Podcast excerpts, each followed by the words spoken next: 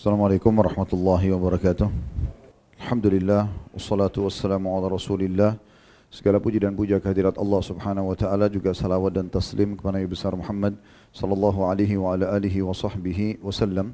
Kita masih melanjutkan pada buku kita Sahih Targhib Tarhib dan kita masih dalam kitab Salat Sunnah bab yang sama bab ke-9 anjuran membaca doa-doa ketika beranjak tidur dan keterangan tentang orang yang tidur namun tidak berzikir kepada Allah taala. Kita akan masuk ke zikir yang kelima yang dianjurkan sebelum tidur yang disusun oleh Imam Al-Mundhiri rahimahullah. Hadis kelima dalam bab ini dengan sanad sahih urutan 607 dari awal belajar berbunyi dari Abu Hurairah radhiyallahu anhu dari Nabi sallallahu alaihi wasallam beliau bersabda man qala hina ya'wi ila firashihi la ilaha illallah wahdahu la syarika lah lahul mulku wa lahul hamdu wa huwa ala kulli syai'in qadir la haula wa la quwata illa billahil aliyil azim subhanallahi walhamdulillahi wa la ilaha illallah wallahu akbar. Barang siapa yang membaca ketika beranjak ke tempat tidurnya la ilaha illallah wahdahu la syarika lah tidak tuhan yang berhak disembah selain Allah semata lahul mulku miliknya lah kerajaan. La syarikalah tidak ada sekutu bersamanya. Lahul mulku miliknya lah kerajaan. Walahul hamdu dan miliknya lah puji-pujian. Wa huwa ala kulli syai'in qadir. Dan dia mampu mengerjakan apa yang dia inginkan. La haula wala quwata illa billah. Tiada daya dan kekuatan kecuali dengan pertolongan dari Allah yang maha tinggi dan maha agung. Subhanallah, maha suci Allah, walhamdulillah, segala puji bagi Allah, wala ilaha illallah dan tidak Tuhan yang berhak disembah kecuali Allah, wallahu akbar dan Allah maha besar. Kata Nabi SAW kalau orang pada saat mau tidur membaca ini, gufirat lahu dhunubuhu au khatayahu syakka, eh, syakka mis'ar. Wa in kanat mithla zabadil bahr. Niscaya dosa-dosanya atau kesalahan-kesalahannya akan dimaafkan. Mis'ar, salah satu perawi sempat ragu. Eh, diampuni atau dibersihkan. Walaupun ia sebanyak bui di lautan. Hadis ini diriwayatkan oleh An-Nasai dan Ibn Hibban dalam sahihnya dan lafaz ini adalah lafaz Ibn Hibban. Dan dalam sunan An-Nasai ditambahkan Subhanallahi wa bihamdi. Maha suci Allah dengan memujinya atau segala puji baginya. Dan dia berkata di akhirnya, Gufirat lahu dhunubuh walau kanat akthara min zabadil bahr. Niscaya dosa-dosanya akan dimaafkan walaupun lebih banyak daripada bui di lautan.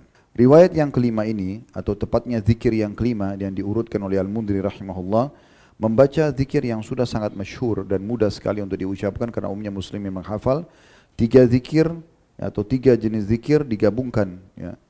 Di sini zikir yang pertama la ilallah wahdahu la syarika lahul mulku wa lahul hamdu wa huwa ala kulli syai'in qadir. Mudah-mudahan ini semuanya tentu sudah hafal di luar kepala ya.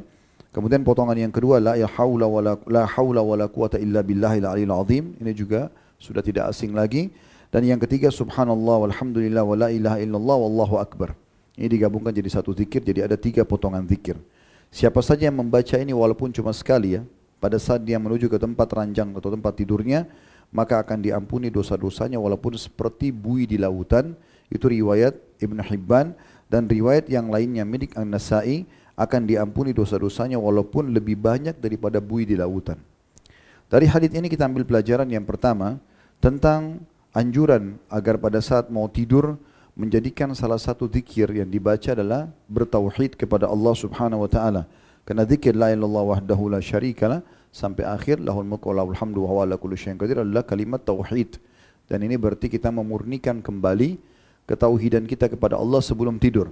Dan ini sejalan dengan hadis yang sebelumnya menjelaskan tentang kuliah ayuhal kafirun yang menolak dari kita kesyirikan kalaupun sampai terjadi atau jangan sampai terjadi dalam hidup kita pada saat akan meninggal atau tidur malam hari. Kemudian pelajaran yang kedua adalah bagaimana seseorang selalu mengembalikan daya dan kekuatan hanya kepada Allah. Diambil dari potongan la haula wala quwata illa billah.